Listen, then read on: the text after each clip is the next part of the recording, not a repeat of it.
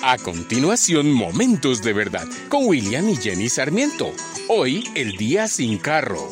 Hola, muy buen día. Desde hace algunos años en mi país se viene realizando una campaña del día sin carro y este año se incluyeron también las motocicletas. Se realiza cada 22 de septiembre y los ciudadanos somos llamados a movilizarnos dentro y fuera de las ciudades a pie, en bicicleta o patines. Como supondrás, esta es una campaña promovida por los ambientalistas, en clara oposición a la contaminación ambiental. En verdad, es alarmante considerar el daño que nosotros, los seres humanos, le estamos ocasionando a nuestro planeta.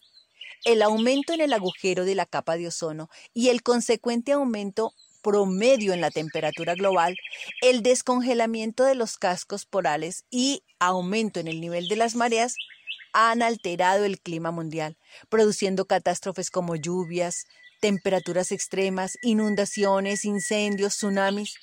Este tema es noticia diaria y damos un gran aplauso a aquellos ambientalistas que se han unido para que hagamos algo por nuestro planeta. Lo ideal sería que todos acatáramos de manera consciente y proactiva esa normativa para ese día, al igual que la normatividad del pico y placa que es entre semana, dando autorización de que las placas pares salgan unos días y las impares otros específicos. Pero lo satírico de eso es que el caudal de vehículos no disminuye. En el primero se sacan todos los vehículos del servicio público en el estado en que se encuentren para prestar el servicio y es mínima la población que se compromete por el medio ambiente a caminar, trotar, usar su bici o sus patines. Y en la segunda opción hemos comprado un segundo carro para movilizarnos. Todos queremos que se acabe la contaminación ambiental, pero que a mí no me afecte, que yo sí pueda sacar mi automóvil. Así es, la gran mayoría hemos sido reacios o indiferentes a sacrificar nuestra comodidad en pro del bien común. Por eso, nuestro bien común está cayendo abismalmente. Los problemas puntuales de la sociedad se hacen cada vez peores. El egoísmo en el corazón del ser humano nos está dañando desde adentro y está perjudicando todo a nuestro alrededor. Primero yo, segundo yo y lo que quede para mí. El egoísmo no forma parte de la sabiduría que proviene de Dios. Te pido que, que reflexiones en esto.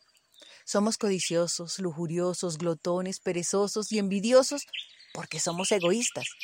La soberbia y el egoísmo nos ciega a la realidad y esto no es de algunos pocos, nos concierne a todos.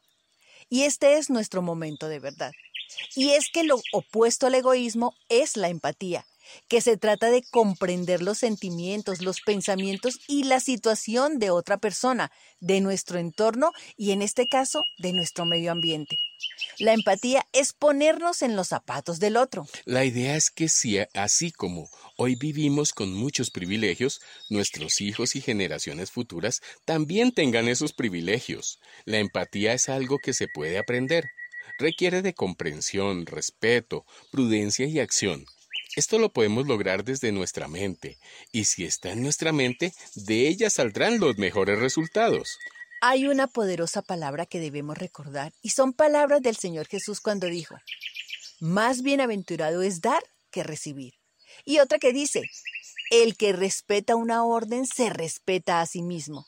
El que oye consejo y acepta que lo corrijan, acaba siendo sabio. Vamos a orar.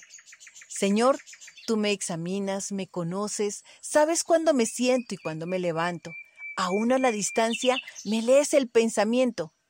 No me ha llegado la palabra a la boca cuando tú, Señor, ya la sabes toda.